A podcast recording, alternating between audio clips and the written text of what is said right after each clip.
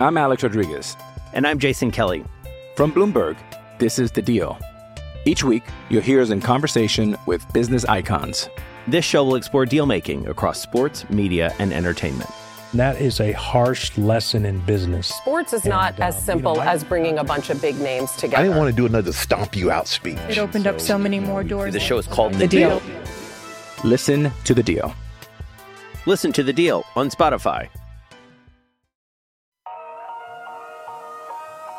Welcome to The Beat with JoJo Domann, powered by Husker Online. Nebraska linebacker JoJo Domann gives you an in-depth look at the Husker football program and beyond. The Beat is brought to you by Edgewater Insurance and Real Estate.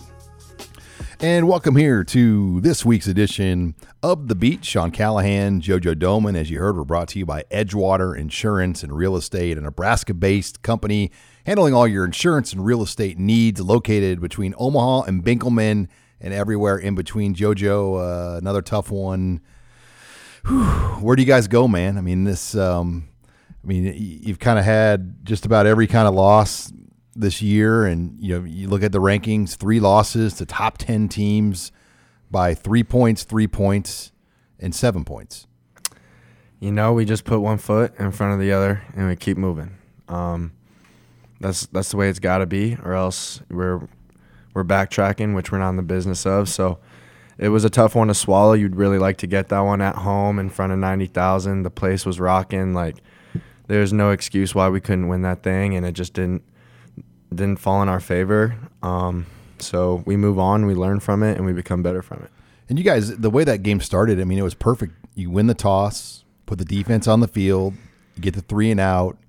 Ramir Johnson, 46-yard screen pass. You march it inside the 5. And I know people were critical, going for the touchdown there and not taking the points. But I think Scott Frost really believed. He's like, we should be able to punch it in here on these guys and get 7 points, because that's what it's going to take to win this game. I was all for that call, honestly. And then playing defense inside the 5 is always a fun thing to do. So I like the aggression up front, try to get 7 up on the board. And, we ended up, they never trailed this season. So when we came up empty on that drive, I was kind of in the back of my head they still haven't trailed. But that had really nothing to do with the game. I like the aggression going up front. And you played some good teams this year, but Michigan's just seemed different. I mean, they seem like a more complete team in a lot of respects. I mean, they had good coaching, good quarterback, really, really physical brand of running, fast receivers, obviously a sound defense, good special teams. I mean, how did they stack up to the other teams you've played this year? Yeah, they were really good. I'd say them and Oklahoma were probably the 2 best talented teams we played. Just 2 different styles of football, and good for different reasons. We kind of talked earlier how Michigan, downhill, physical play, took the game out of the quarterback's hands, make these reads easy. And then Oklahoma, it's more of like an air raid offense, going to find the holes in the zones, and Spencer Rattler with his arm talent just making things happen. So 2 great opponents. Came up short, but I love the way we're battling, and I'm proud about that, and I know we're taking the steps in the right direction because of how we're playing the game. This will be your 8th week in a row now you guys have played. You go to Minnesota. It's your 4th road game in 8 weeks. It's a grind, but last year you guys you had one off week as Wisconsin, but you played 8 games in 9 last year. In 2018, you didn't have a bye at all because of the cancellation game. So in some ways, you guys have been through stretches like this before at Nebraska, but obviously the road traveling adds to that. The night games and playing late and getting up early on Sunday. I mean, there's some wear and tear you got to get through this week, I think. Yeah, I mean, we hear it first week of fall camp, this is the best your body's going to feel all year. And that's a tough pill to swallow, but that's the reality of the situation. So we have been here before. We have played games this long of a stretch. And honestly, we just have to demand it out of our bodies. My body did not feel good today. Coaches took care of us. We did pro glide most of practice. So we just got to continue to do the right things and prepare ourselves. And after this one, it's off, two, and it's going to go by before we know it. So it's really just capitalizing in this moment. Yeah, and I don't even want to talk about the bye week because that's a whole other week from now. Let's worry about Minnesota. You guys go to Minnesota this week. Scott Frost at his press conference talked about that game out there in 2019. You guys were 4-2 going out there in 2019. I think Ohio State had just beaten you maybe the previous week, or there was another game in between there somewhere, but it got blown out on the road that night. And then last year they came in and kind of punched you guys in the face on the senior day in Memorial Stadium. You got to think about those two moments. Those are pretty low moments when you've played Minnesota, and I'm sure guys want to kind of get a little revenge for those past games. Yeah, I know the guys that have been here definitely have that in the back of our minds, and they play a physical brand of football. And the last 2 years, we weren't ready for it. I mean, even last year, we competed more, but it's just mental errors that we gave them. They were gashing us for runs. So it's really just putting a full game together just like any other game, and you can't get out physicaled on defense and expect to be successful. So I think we've proven that throughout this year. This is another opportunity to do that, and just put our best foot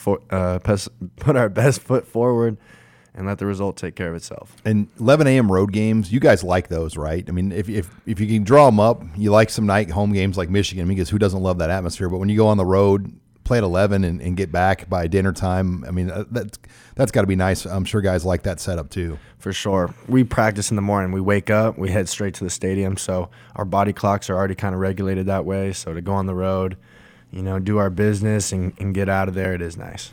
And I promise we are going to address the penalty questions. We have a lot of questions in the mailbag. I'm going to hold that for the mailbag because we've got a lot of users that want to talk to you about the penalties and the situations. Oh, boy. So we'll hit on that later in the game. And I don't want to get you fined by the Big Ten. I'll get fined.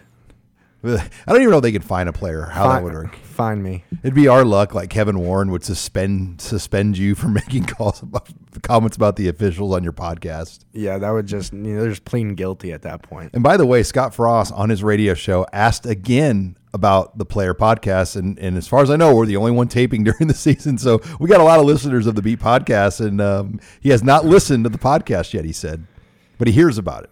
Yeah, well, it sounds like he just wants to hop on. We got to get Coach Frost on one of these. I don't know if he's allowed to contractually, but, JoJo, one of the cool things that we do in the Beat each week with Edgewater is the Husker Heartbeat Give Back. Each week, the Beat podcast, JoJo Domann, Edgewater, give $1,000 to a different Nebraska charity. And this week, the recipient of the Husker Heartbeat Give Back is Compassion International. Yeah, so I got in touch with Compassion actually at a Hillsong United concert up in Omaha, and that was in 2018. And basically a Compassion representative then and there gave their spiel, and I felt called to join the Compassion family. So it was like $20-some to sponsor one kid and like $45 a month to sponsor a whole family that provides food, water, and other resources and like school books and stuff like that. So in that moment, I just, I went all in, and I sponsored a kid named Comey Vincent from Togo, West Africa. And so when the Husker Heartbeat got involved, I was like, Compassion, like let's give our resources overseas where it's needed. And one of the things that they're really trying to do is they have the Fill the Stadium campaign, where they want to raise money for 70,000 children, which basically would fill an entire football stadium up with their efforts by raising this money. So each individual seat represents a child in need of aid today for food, nutritional supplements, hygiene essentials, and COVID-19 and medical screenings. So thanks again to Edgewater, JoJo Domann, the Beat Podcast here, as they will make a $1,000 donation here to Compassion International. All right, well, much more to come here on The Beat. We've got a couple of guests in studio. On that same Husker radio show, Scott Frost broke some news last Thursday night. He said that Will Honas will be back in for a 7th year at Nebraska. We've got Will Honas in studio right now. He'll join JoJo on The Beat. And we've got another special guest, JoJo's older sister, Riley, in studio. And she's going to cut it up with her younger brother here in a bit. You're listening here to The Beat. Hi, it's Sean Callahan with Husker Online. We all have smartphones, and we all know they're pretty amazing, but they also can be amazingly distracting, especially when we're around other people. So U.S. Cellular wants us to reset our relationship with our phones by putting down our phones for 5. That's right. A company that sells phones wants us to put down our phones and see what we find. Learn more at uscellular.com/builtforus. You're listening to The Beat with JoJo Domann, brought to you by Edgewater Insurance and Real Estate. And welcome back here to The Beat. Sean Callahan, JoJo Domann, and we'll be joined here by linebacker Will Honas. But before we get to that, as you heard, we're brought to you by Edgewater Insurance and Real Estate, with locations from Omaha to Benkelman and everywhere in between, serving all of your insurance and real estate needs. Thank you to Edgewater for making this show possible, as they are our title sponsor. But this segment of The Beat is brought to you by Gary Michaels Clothiers, 56th and Pine Lake Road in Lincoln. And man, 2 weeks in a row. Now, did guys get those dry cleaned? Oh, yeah. I was going to say, did they handle that? Like, who did somebody from Nebraska handle the dry cleaning, or did everybody have to do that on their own? No, they handled that. Okay, I was going to say, I would have been pretty impressed with 100 dudes all going to, like, the dry cleaner and getting their suits turned around in a week. Right. Shoes were on our own, but they had us for dry cleaning. So you guys, Gary Michaels Clothiers, the official outfitter now of the Nebraska football team for the Unity Walk. Do you guys put them on after the game, or just leave them in the locker? When do you put the suit on at the hotel? We eat, we go up, we put them on, we come down, we go to meetings, we hop on the buses, do the walk, and take them immediately off in the locker room, and then we don't see them again. Give me the worst tie-tying story so far of the suits. Well, I mean, I've had to ask two different people both weeks to tie my ties, so that's JoJo horrifying. But Gary Michaels Clothiers, sponsor here of the segment, and shout out to Gary and Nate, as they've done a great job getting these suits. And I think this is going to be a forever thing. They're going to continue to do this, where guys will get a suit. A lot of guys never probably had a suit before. So really, really appreciative of their sponsorship. But let's get into the segment here. We got Will Honas, and I teased it in the previous segment. Scott Frost announced Thursday that Will was going to pursue a 7th year of college football. Now, Will, this is your 5th year at Nebraska. You played 2 years near your home in Wichita at Butler Community College. I'll get right into it. What went into the decision to want to pursue that 7th year of eligibility? Yeah, 3 major knee surgeries in the past 6 years. It might seem a little crazy, but I still have a lot of passion for this game and for this team, and I still feel like I can get healthy enough to contribute. I'm not 100% sure about that, but I'm starting to feel better as I go through this, and about halfway out, and I'm optimistic about it.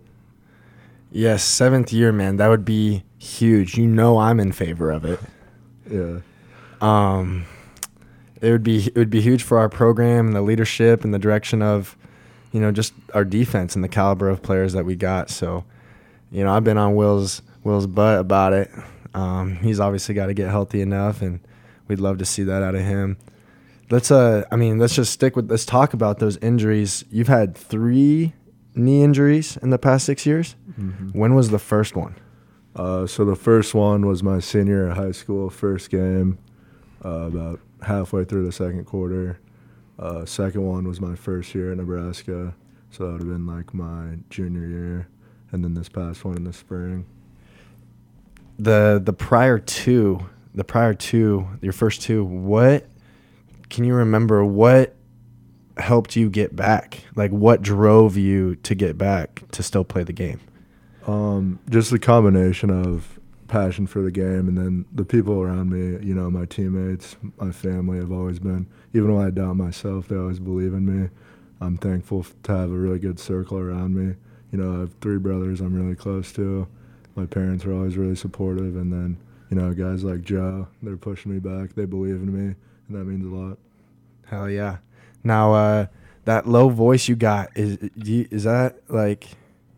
that come natural, or is that a stage thing? No, it's just always how I talk. It's always how he talks. Bucco football. I was at Brock's game this past spring, and I went to the Butler game, and we were kind of talking some shit beforehand, and Independence ended up getting them. Yeah. But Bucco, dude, talk about that experience and what that meant to you. For me, it was just a great opportunity. Obviously, with the injury in high school, I kind of lost out on some recruiting opportunities, and I knew I wanted to keep playing. I thought I was capable of making it to the Division I level, and both my older brothers actually played at Butler too, So I kind of knew the staff, and they believed in me. They knew what they had in me, and they pushed me to keep playing. You were one of the higher recruited JUCO players that year, if I remember correctly. I remember my dad, dude, sending me your film and being like, dude, this dude's considering Nebraska. This dude's a beast. Wisconsin, check it out. Wisconsin and Iowa, along with Kansas State, all offered him as two. I mean, it was kind of a four-horse race, wasn't it, Will? So it was pretty crazy. Going into my sophomore year, I didn't have any offers, and so played pretty well through the first couple games. And I think it was like after the third game, you know, I was getting 5 phone calls a day from coaches and really blew up pretty fast. It was pretty overwhelming, and I had to make a decision by December because I was the early signing period. And yeah, basically I got K-State, or I got some smaller FBS schools. I think Eastern Michigan was my first offer, and then as the season went on, I kind of picked up and ended up with probably close to 20 offers. I walk into the training room this morning. Will's hooked up to the BFR, still rehabbing his knee first thing in the morning, and that's when I was like, yo, you want to hop on the pod later? And he was like, yeah. But what's the hardest part of the rehab process for you? For me, it's the mental part, being out, not being able to take the field with your teammates, you know. And then, like, physical's never been huge to me because, you know, rehab's mostly just working out, and I love working out. That's probably my second favorite part about football. So just the mental adversity you go through, you know, the doubt, am I going to get healthy again? Am I going to be able to play again? What's the first favorite part about football? Hitting people and playing. Yeah. Yeah. Now, dude, this dude's a scary dude in the hole. When offensive lines are running gap scheme and trying to, you know, gain hats on heads and create angles, and then you got a middle linebacker screaming downhill, putting their shoulder right underneath their chin. How's that feel? That's my stuff, you know. For 60 minutes, you have the opportunity to impose your will on the opponent, and I'm going to make them feel me the whole game, and that's just kind of my mentality. As a linebacker, I think that's what football is all about. I dream a lot, and I daydream quite often about having Will out there this year with us and just thinking about the linebacker core that we do have. So much speed, so much horizontal speed, sideline to sideline. And if we had Will out there just plugging holes coming downhill on dudes, just how much better we would be. It would have helped against Michigan. I mean, just having – absolutely. Because, I mean, Michigan was coming right at you like a sledgehammer, and you need more than two guys in a game like that. Yes, the Michigan, Wisconsin, Iowas of the world, like Will Honas is the bread and butter to stop that stuff. Will, you ever think of just the timing of everything? I go back to Michigan 2018 when you got hurt. That was the fourth game, and it was only the fourth game because the first game got canceled. Mm-hmm. And, you know, if that would have been the fifth game, you wouldn't have been able to even be in this situation right now, and just how you can never figure out why the timing of things is the way it is. But that injury, because of the Akron game getting canceled, allowed you to take a red shirt, which is going to allow you to extend your college career the way you're doing it right now.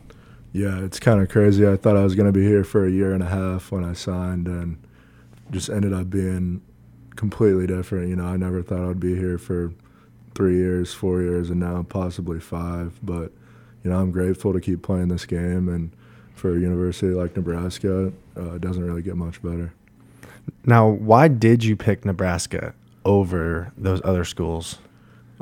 Just a combination of a bunch of things. The excitement with Coach Frost coming back was a big part. To play for a university with great tradition, you know, traditional powerhouse, great fan base, and then also the proximity to home. My parents are my biggest supporters, and it meant a lot to them that I chose somewhere close to home. My oldest brother actually played at Texas Tech, and when I was younger, I can just remember it was kind of stressful for them, driving 8 hours every game, and it gets expensive, and to be able to take a burden off them is important to me. No doubt. Well, let's pick this back up here as we're going to continue the conversation with Will Honas. You're listening here to The Beat with JoJo Domann. I'm Alex Rodriguez. And I'm Jason Kelly. From Bloomberg, this is The Deal. Each week, you'll hear us in conversation with business icons. This show will explore deal-making across sports, media, and entertainment. And that is a harsh lesson in business. Sports is not as simple as bringing a bunch of big names together. I didn't want to do another stomp you out speech. It opened up so many more doors. The show is called The Deal. Listen to The Deal. Listen to The Deal on Spotify. You're listening to The Beat with JoJo Domann, brought to you by Edgewater Insurance and Real Estate. And we're back here on The Beat. Sean Callahan, JoJo Domann, as we have linebacker Will Honas. You heard, we're brought to you by Edgewater Insurance and Real Estate, with locations around the state of Nebraska from Omaha to Benkelman and everywhere in between, handling all of your insurance and real estate needs. But this segment is brought to you by JoJo and I's favorite sports bar. We may or may not have done a commercial. Do you get a lot of people that ask you about the commercial? Yeah, a little bit. I need to get it downloaded on my phone so I can just show everybody. There's some GIFs. I have the what do you call it? The video of it, the Vimeo. I'll send you the video. Yeah, send me that. But yeah, it's that was fun. But Tanner Sports Bar, 30th and Yankee Hill, great place to go if you're trying to go watch Nebraska, Minnesota this weekend. They will open at 10. You can get brunch next door at their sister restaurant, Tavern 180. But they'll have some breakfast items in there as well. Get into Tanner's, watch the game. You may see JoJo there after the game, grabbing a bite to eat when the plane lands. Hot lip quesadilla, right? Spicy ranch. All right. So Tanner's Sports Bar and Grill, proud sponsor here of this segment of The Beat. But let's get back into it with Will Honas. Yeah, man, we got the fire trucks outside. It's getting hot up in here. That's all I got to say about that. Honas. Let's start from the beginning, your football journey. Yeah, so come from a football family. My dad played college football for his state. He was an All-American. He just got inducted into their Hall of Fame. Okay. I think it was like 6 or 7 years ago. And I honestly felt like I was like made to play football from a young age. My dad even he wanted to name his kids after the linebacker position, so I'm Will. I have a brother named Sam, and my mom didn't like the name Mike, so he didn't get a Mike. That's kind of, so I played linebacker from the moment I started playing, and my older brother played. He's about 10 years older than me. He played college football, and he was kind of like a role model / inspiration to me, and so I knew I wanted to play college football pretty early on, and, you know, I've always enjoyed it and excelled at it. So when did you first start tackle football? Third grade. Oh, and, wow. Yeah. You played all the positions or? So when I was in third grade, I actually played with my second oldest brother on like the fourth grade team. So I played wingback and linebacker. And then from then on, I played linebacker and fullback the rest of my career until high school. So yeah. So then you go into high school. And what was that experience like? You guys won any state championships down in Wichita? Yeah, so we won 2 state championships my freshman and my junior year. We lost in the semifinal my sophomore year. And then my senior year, we lost in the championship. So we had a pretty good team, you know. A lot of times we'd be up by 50 points at halftime and only get to play half the game, which was tough. But yeah, it was a lot of fun, a lot of good teammates, a lot of good players, and learned a lot about football. Yeah. So then, okay, so you have 0 offers coming out of high school. Yeah, so I had some schools recruiting me going into my senior year, and then with the injury, kind of dropped off and didn't have a lot of opportunities coming out. You know, I had the Butler offer just because of that connection, and then I think I had one other junior college offer, and a couple Division II schools said they would talk to me about offers if I took a visit, but I had aspirations to play Division I football, and I still believed in myself. Will, the junior colleges in Kansas, like how, I mean, is that pretty common for a really, really good, like all-state level player like yourself to go there for 2 years and then, you know, try to get to Kansas State or KU or somewhere like Nebraska? Is that a pretty common path? Yeah, there's a ton of guys that, you know, Kansas, you don't really get a ton of national attention. It's pretty common for under-recruited guys that go to junior college, you know. Ben Powers is an example. He plays for the Ravens right now. My older brother went on to play for Texas Tech, and he was in the training camp with the Browns for a little bit. And there's tons of other stories like that, especially at Butler. They do a really good job of recruiting in-state guys and giving them the opportunity to show that can play at a high level. I'm going to test you on your Butler knowledge here. Do you know who the quarterback from Butler was that started for Nebraska and was the Big 12 Player of the Year in 2006? He coaches for the Bengals right now, right? Zach Taylor. Yeah. He came. He transferred from Wake Forest, kind of like what your brother's doing. He went from Wake Forest to Butler, then to Nebraska to play for Bill Callahan. He was a Big 12. He was the last Nebraska player to be an offensive conference player of the year. That's dope.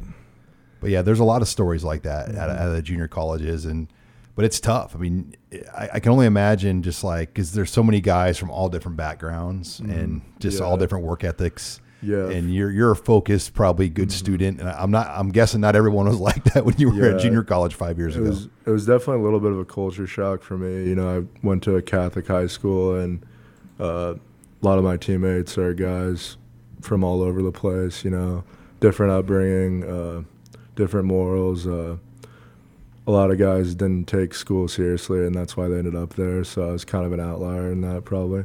But I also had a lot of, like, my older brother was there my first year there.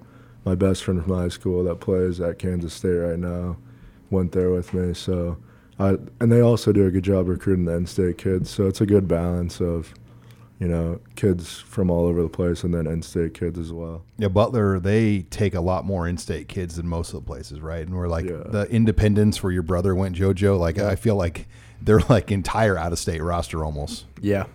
So I know there used to be a rule of X amount of in-state players you had on the roster, but they got rid of that a couple of years ago. So some of the schools don't recruit any in-state guys, some do. It's getting more and more competitive. But then people don't go to the games in the communities when there's not local guys playing. I mean, it probably hurts the attendance. I think that's a big part. I mean, some of the schools have nobody at the games regardless. Because they don't know anybody. Like, I mean, you kind of want those like small-town neighboring Kansas community guys. I mean, that probably brings people to those games when you're playing there. Yeah, no doubt. That's one of like the coolest things that I saw watching Brock's team play is that there really was nobody there, and they were responsible for bringing their own juice. Like, there's not 90,000 people in the stands. You're not like, okay, I got to go hard. Like, you go hard because you love football. You go hard because you want to get out. It really does test like how much you love football, you know. Some games I think back to, I'm in Highland, Kansas, and there's stands on one side with like 5 rows, and there's 40 people watching, and it's just, you really do got to bring your own energy, and it's a testament to how much you love football if you make it up. No doubt. Let's fast forward to the 2020 season. Can you let our viewers know what you were dealing with throughout the entire year? Yeah, so obviously we had the really long fall camp, and that was pretty hard on our bodies, and my hips started to bug me pretty like halfway through fall camp, and didn't really get better at all through the season. And then against Ohio State, I thought I pulled my groin and missed the next game against Northwestern, and I actually ended up having a tear in it. So the whole year, you know, I was just maintenance, trying to make it through. And then after the season, I ended up getting double groin surgery, which is sports hernia surgery. Yeah. I remember in the later half of the year, we'd be in practice on Monday, Tuesday, Wednesday, and my boy Honas literally couldn't move. And then Saturday would come, you'd take enough ibuprofen to where you can't feel that stuff, and would be back. It was insane. Yeah, adrenaline's big in football, you know that. Yeah, pretty well too. I mean, a lot of guys play through stuff. It's just kind of part of the game. How old will you be next year when you play? So I'd be 23 right now, yeah. So you played with double sports hernias, and you got those fixed, right? You flew out to Philadelphia? Yeah, went to Philly in January after the season, got operated on, and then it was just rehabbing through the spring. Yeah, and we kind of talked about that. We returned for our 6th year, yet we still did spring ball. And I know you were kind of on the fence of like, you know, should I be doing this? Should I be not? But also like wanted to be accountable to your work, like. How tough was that, like rehabbing from an injury, wanting to be out there, but also trying to balance, like, should I be out here? Yeah, definitely tough, you know. You never feel 100% playing football, and you kind of have to find a balance when to push through and when not, and that was kind of a situation where I learned from it. I probably shouldn't have been practicing Didn't really feel 100%, but I also didn't feel 100% during the season, and I still made it through. And hindsight's 20/20. I obviously never thought I would have another serious injury. You know, I wasn't really doing contact, mostly just individual drills and stuff like that. But, you know, and that's how it is now. I can't really go back and change anything. Dude, I remember like it was yesterday. My heart like sunk. Yeah. And like it was crazy. But but you're still a vital part of this team and of the culture of this program. Like every young guy, especially in the inside back room, but on the defensive side of the ball in particular, like guys look up to you, guys respect you, and guys like want to hear from you. And it's kind of been a different role than you expected, but how do you feel about the role you've kind of grown into this year? Yeah, so been helping out at practice, going to meetings and stuff, you know, just trying to give the guys advice, whether it's mental or on the field, you know, what they're going through. And obviously it's not what I want to be doing, but I still care a lot about this team and I want to help out how I can. Yeah, that's evident because he spends his day after he rehabs for X amount of time. He comes out to practice and stands out there with his bum knee, and he signal calls for us. And how's that been? The signal calling during practice is pretty repetitive, and I don't really enjoy it a whole lot, but I want to help out how I can. And I actually really like it during games just to have the headset on, know what's going on, know what calls we're in, and be able to really, like, help guys out on the sideline because I'll know what we're in and know what we're doing. Absolutely. I know it's nice for me to have someone that I know and that I trust out there calling plays, and if something's called in the wrong direction, that you can just, you know, make it right on the off chance that stuff happens. So, Will, I appreciate you hopping on, bro, spending the time. Absolute pleasure, and look forward to seeing you soon. No doubt. Thanks for having me on. All right. Thanks again here to Will Honas as he joined us on The Beat. When we come back, we've got another special guest, the older sibling of the Domann tribe. Yep. Riley Domann will join us in studio next. You're listening here to The Beat. You're a podcast listener, and this is a podcast ad. Reach great listeners like yourself with podcast advertising from Libsyn Ads. Choose from hundreds of top podcasts offering host endorsements, or run a reproduced ad like this one across thousands of shows to reach your target audience with Libsyn Ads. Go to libsynads.com now. That's LIBSYN ads.com. You're listening to The Beat with JoJo Domann, brought to you by Edgewater Insurance and Real Estate. And welcome back here to The Beat. Sean Callahan, JoJo Domann, as you heard, brought to you by Edgewater Insurance and Real Estate, with locations from Omaha to Lincoln and everywhere in between, handling all your insurance and real estate needs. Thank you to Edgewater for being the proud title sponsor here of The Beat. But our segment sponsor here for this segment, Joe, is S&W Fence for your best defense in the game. Check out S&W Fence with locations in Omaha and Lincoln, handling all of your commercial and residential fencing needs. Voted best of Omaha 4 of the last 5 years. But let's get into our next guest. I'm really looking forward to this segment. Yeah. As we hear all about your dad, who's a sports agent. Your mom, Teddy, had the long sports marketing background. You got your brother, who's the quarterback at Louisville, Brock. But we don't ever hear much about Riley, your sister, and she is joining us here in studio. Riley, it's great to have you in. And I understand that you live in Mexico and you're in town taking in some Husker games here this week. It's true. Thank you for having me, Sean and JoJo. Yes, Rye, absolute honor to have you. Honestly, guys, I'm a little bit nervous just because I don't know where this is going to go. So let's just go. Yeah. Rye, you grew up in a sports household. Mm-hmm. Am I right? You were right. And you transitioned from sports to the musical theater department pretty young. Just kind of touch on what that experience was like growing up in that kind of household and still trying to find your own path. Totally. I mean, one of my favorite memories of our childhood is the fact that when we were out of line, our parents would put a timer on the oven and we would do planks.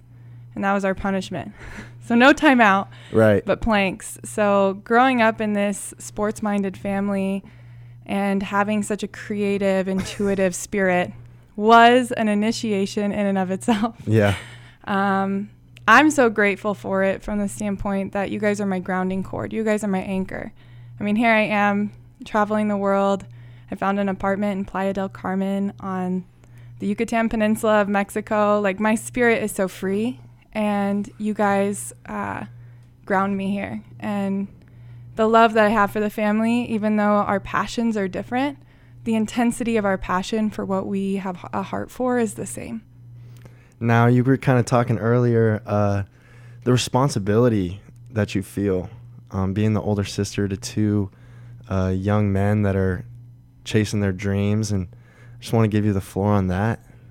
Absolutely. It's never passed by my conscious awareness how important my role has been in your guys' lives, and just in general, like, the three of us are this, like, trinity of real connection. The connection you, me, and Brock have together in our sibling dynamic is one of the most special relationship dynamics of my life. But even as a young girl, I felt very responsible for how you guys were going to turn out, because I knew that it was going to be of great importance. And so I was always in your ear, planting seeds from such a young age of, you know, be kind, be courteous. You know, one of my favorite tactics I ever employed was Joe and I went to the same high school. He was a freshman, I was a senior, and if I didn't drive him to school, he was going to have to take the bus. Yeah. So my ultimatum was, yo, I'll drive you to school every day, but you got to take choir. Because I knew that I knew he was going to be an athlete. I knew he was going to be a star athlete. And I also knew that if he never branched out and met other people, he may miss an opportunity to have greater impact than just on the football field. So I knew about half the schools in choir, and I'm obviously passionate about all things arts. So I convinced him to take choir. And he ran with it. You were the president of your choir your freshman year? Yeah, when I got up for my speech, I basically said, yo, this is choir. We're going to go hard, and we're going to party even harder. And that sold him. Concert choir president. It was pretty. I was honored. Yeah. No, you're absolutely right, though. Like, I learned at a younger age to accept people that were not like me. My sister was a thespian and grew up in that crowd, and those were the friends that she had. So I grew to accept them as they were, all shapes and sizes, straight, gay, like, it didn't matter. Like, and I remember that specifically, like, getting over the hump of accepting gay people as who they are, you know, and loving them and not passing judgment on anybody who's just different than me. And I credit a lot of that to you. Yeah, I definitely felt that. Like, I could feel that if I hadn't been around, that there would have been no opportunity for you guys to expand your capacity to love and have compassion towards a greater breadth of people, because the family, you know, mom and dad and Brock and you were all so fixated in the realm of sports. And I got to hold down the fort for the rest of the different niches of people that have different interests and different ways of being. And I really was that bridge between the rest of the world and, like, the world of sports that our family is so immersed in. When you watch Brock and I play football, what do you see? Well, one, I can't watch football the same since I was there when you got injured at your senior year. Like, that game broke my heart open, because I watched my brother, like, break his, what was it? I tore my labrum and dislocated my shoulder. And I watched that hit, and there was ice all over the field, and the other team was, like, totally cheating and wearing spikes in their cleats, and their team was just falling every play. And that was, like, the second play of the game, and it broke my heart to see you get so hurt. And then to watch Brock out there every play, and his linemen were just falling. Every snap, they just fell. It was so icy. So I just spent the whole game in so much stress. And since then, football has always, like, when I watch, I'm just praying prayers of protection over you guys so much, because I think that was the game that I saw, like, how rigorous and intense this sport can be. And what was really powerful was watching you on the sidelines. You know, you'd just gone through something so painful, and you were going around in true JoJo fashion with that spirit and that fire, and you were inspiring all of your teammates on the sidelines. And so I guess for me, watching football used to be like an obligation until that game, and I realized then that my obligation as your sister when I watch you is to pray prayers of protection and just that you would be covered so that you can play the game that you love without hurting yourself. Yeah, I love that. I love that. Spikes in the cleats? Oh, yeah. So it was like icy, and they were adding extra traction for the field? There were 4 semifinal games that day. 3 of them had clear fields. 1 of them didn't, and that was ours. They had a tractor, like, on the side of the field, just didn't use it. Yeah. We were... Grass or turf? Grass. Ooh. It was a sheet of ice, about 6 inches, and, they chose not to, and they were prepared for it. Like, we had the Colorado all-time leading sack leader on my team, and he beat the tackle damn near on every play, but then was slipping and sliding, and their quarterback, who had like special cleats, was like making this dude juke like he was a middle schooler, and like that just wouldn't have happened on a level playing field. No. And I mean, the snap that I tore my labrum on went under, like, never left the ground. Brock's under center, and the snap just slid right underneath his hands.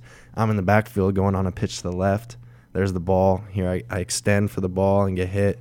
They actually return that ball for a touchdown. Oh, my gosh. So I'm down on the ground, excruciating pain, and I just hear this roar. And I roll over, and I see everybody running the opposite direction. I'm like, that can't be good. Get up, walk to the side. Yeah, that was definitely a turning point in my life. Realized, 1, not everything's about winning, and 2, how, you know, fragile this game is, and how blessed you are to actually be healthy to play it. But moving on from that, I kind of want to touch on you and kind of give our viewers like just a glimpse of what you are doing, and that there are people like you out in the world. What are you doing in Tulum, Mexico?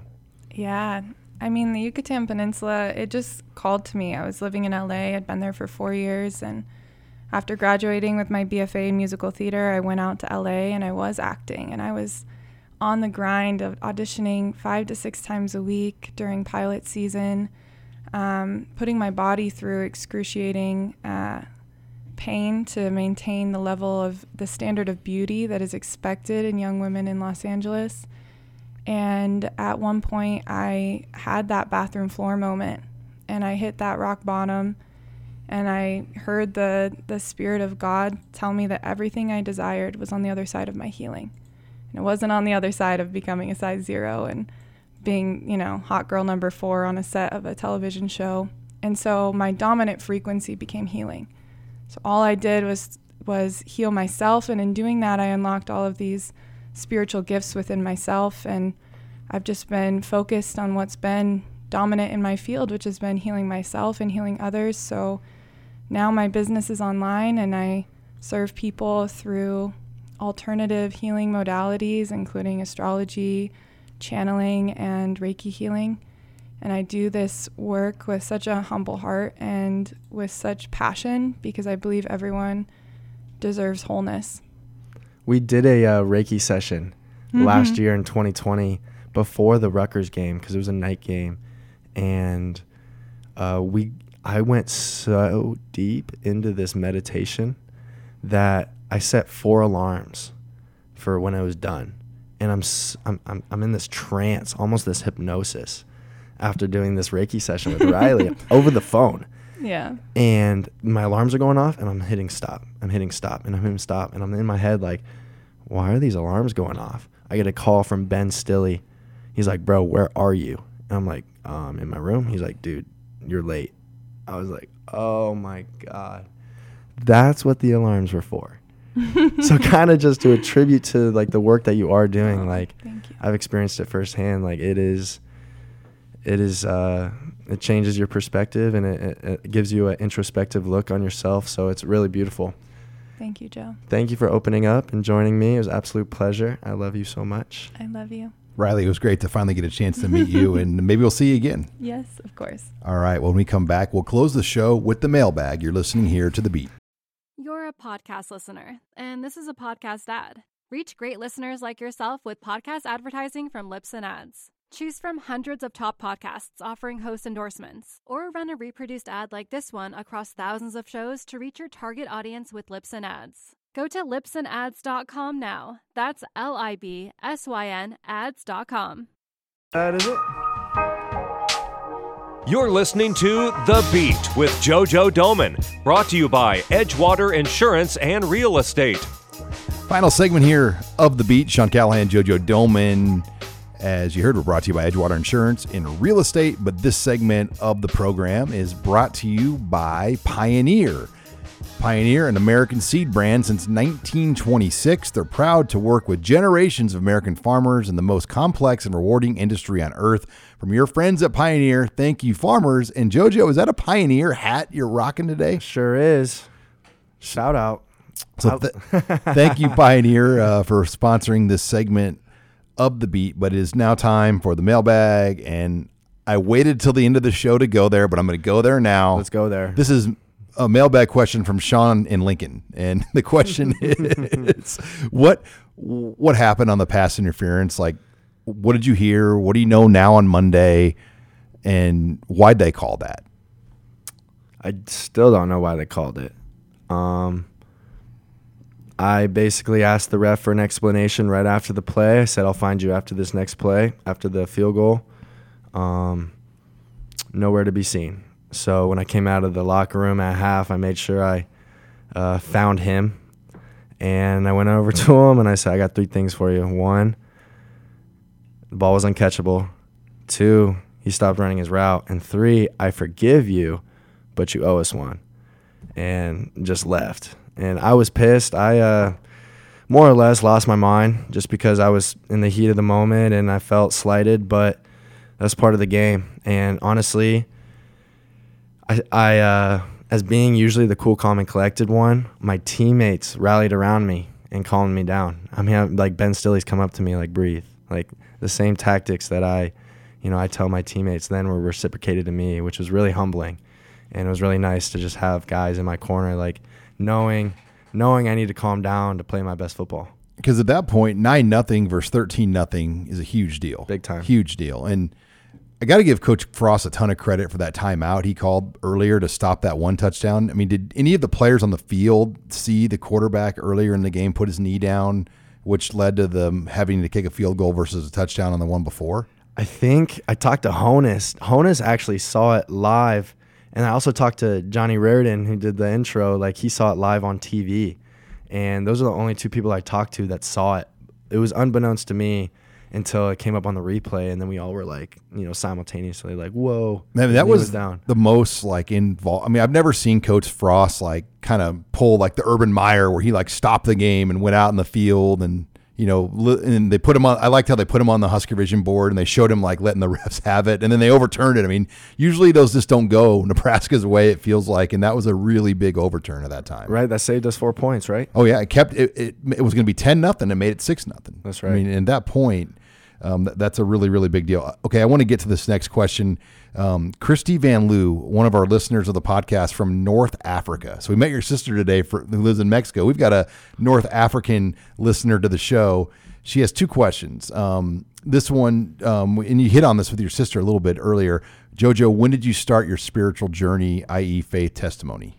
Wow. And well, I mean, obviously shorter answer because we want to get through a lot of questions here. Yeah. I mean, obviously started growing up in the church, but it really became my own when I tore my ACL and I was faced with adversity for the first time. And I mean, when I faced adversity in high school that we talked about, like I still was in the safety net of my family and home, but then being here on my own in my own little world, that was like the first test, and in that moment where my identity was seemingly football, I had to reevaluate like who am I without football, and that was kind of like the initiating point where like I've been on this journey ever since. Next question from Christy on here has to do with the 3-4 defense, and she was just curious, have you played in other schemes or systems? If so, how do you adjust as a player? Is that a challenge? And I guess I'll say this. I mean, sometimes what you guys play really isn't the 3-4, right? I mean, it's such a multiple look. Kind of go into details of your scheme and the challenges of maybe being a 3-4 versus 4-3 guy?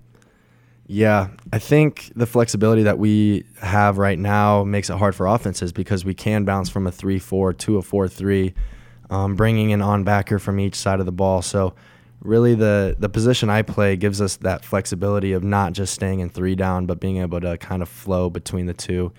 And really it just changes your fits. You get in a 3-4, you have fitters to each side. In a 4-3, you can box everything in the box and let the perimeter take care of itself. So it's a numbers game in the box and how things fit up. Got a question on holding calls. You know, they don't call it a lot, which, I mean, it's fine because you'd hate to have a game have holding every other play. But if you had to guess, how many holding calls in a game don't get called? You know, a whole lot. So it's kind of like why they call some, why they don't call others. You'll never know. Reffing's so subjective, and it's made out to be objective, but it's so subjective, and that's the tough part of the game. But it's also part of the game, so you got to learn to accept it. And you hate to see when refs decide a game, and that kind of thing happens ever so often, and you got to play through it regardless.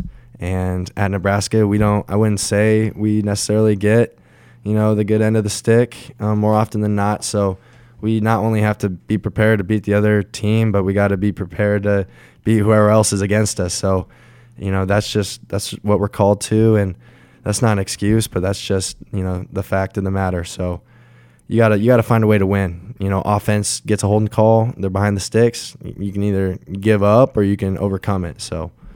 Got another one here about the refs. Have you ever heard of a dual possession? And that they're talking about the play where the punt was muffed and it was a scrum on the ground. I think Phelan Sanford kind of had it, but the Michigan guy, from what I understand, had his leg on the ball too. And it was kind of this crazy dual possession where they couldn't decide who had possession of the ball. And they essentially called it a jump ball. The ball goes to the receiver. Yeah, I've only seen that in like an offensive defensive setting, but the referee to our sideline signaled our ball, and we started celebrating, and then they recongregated and decided that it was a joint possession. So it makes sense, like the joint possession rule does make sense, but I wasn't down in there. I was ripping dudes off the pile. Like, how dirty is it down at the bottom? Is anything go? And you don't have to get into details. I think our listeners are smart enough to know when I say anything goes. Does anything go underneath the pile? Yeah, everything goes. Everything goes. And I remember in high school, it was honestly worse in high school. High school dudes were out of pocket with it, doing some like crazy stuff. In college, it's a little more, you got more respect than to really hit someone's. Have you ever been grabbed? Yes. And I'm not going to get in the deep. Yes. People can be smart enough to, yeah. It happens. High school. But not call. You haven't been ask Jason Peter about grabbing dudes. Back in the day, jeez. Kansas State's quarterback, Chad May, and Will might know who Chad May was. He was a legendary K-State quarterback in the 90s, accused the black shirts of grabbing him and poking him in the eye and, doing jeez. Some stuff in the pile. Yeah, man, whatever's legal to get the ball, I guess. And then a couple questions here to close out with. Did Will Compton at all address the team, a former Husker linebacker, NFL linebacker, and now host of Bussin' with the Boys podcast? He didn't, but he was in our meetings, and he definitely was getting on dudes' heads and saying what's up. So it was good to have him. We definitely felt his presence. He's got an awesome energy to him, and it was great to have him. Have you listened to the Bussin' with the Boys and any ideas you can take from his show that we can put on our show? I don't listen to the whole thing. I have seen snippets of it. I love the lightheartedness of it, and I really love how they can talk about anything. And I don't think this podcast is at that point yet because I'm still under the jurisdiction of the university.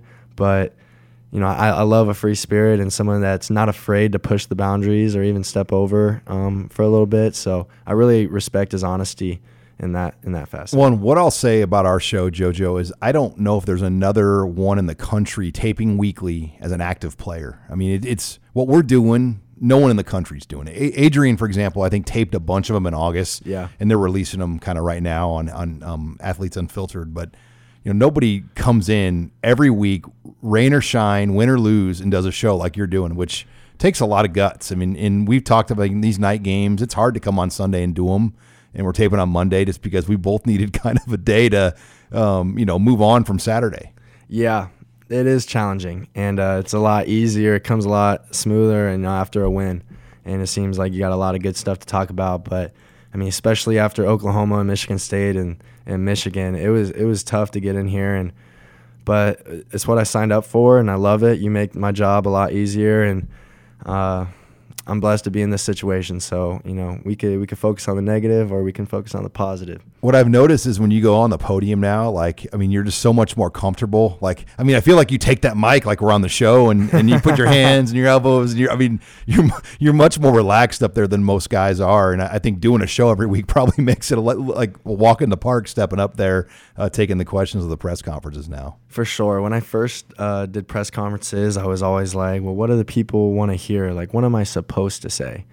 And, you know, through the experience of doing that enough, and then even like jumping on the mic here at the podcast, like the best thing you have to offer, really the only thing you have to offer, is your truth and how you feel about the matter. So just being confident in myself, to just speak my truth unapologetically. And, you know, if I'm going to get hate from the schools that beat us and they want to talk trash for a whole month afterwards, then so be it. But that's just the name of the game and the platform that I'm on. Like, I love it, and I wouldn't trade it for anything. Well, Minnesota, then a bye. We will tape again next Monday. So if you're looking for when the show's going to drop after Minnesota, we are going to tape sometime on Monday and have the show drop during the day. So thanks again here.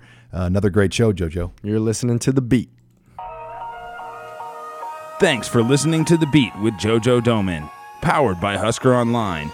Join us for another show next week, brought to you by Edgewater Insurance and Real Estate.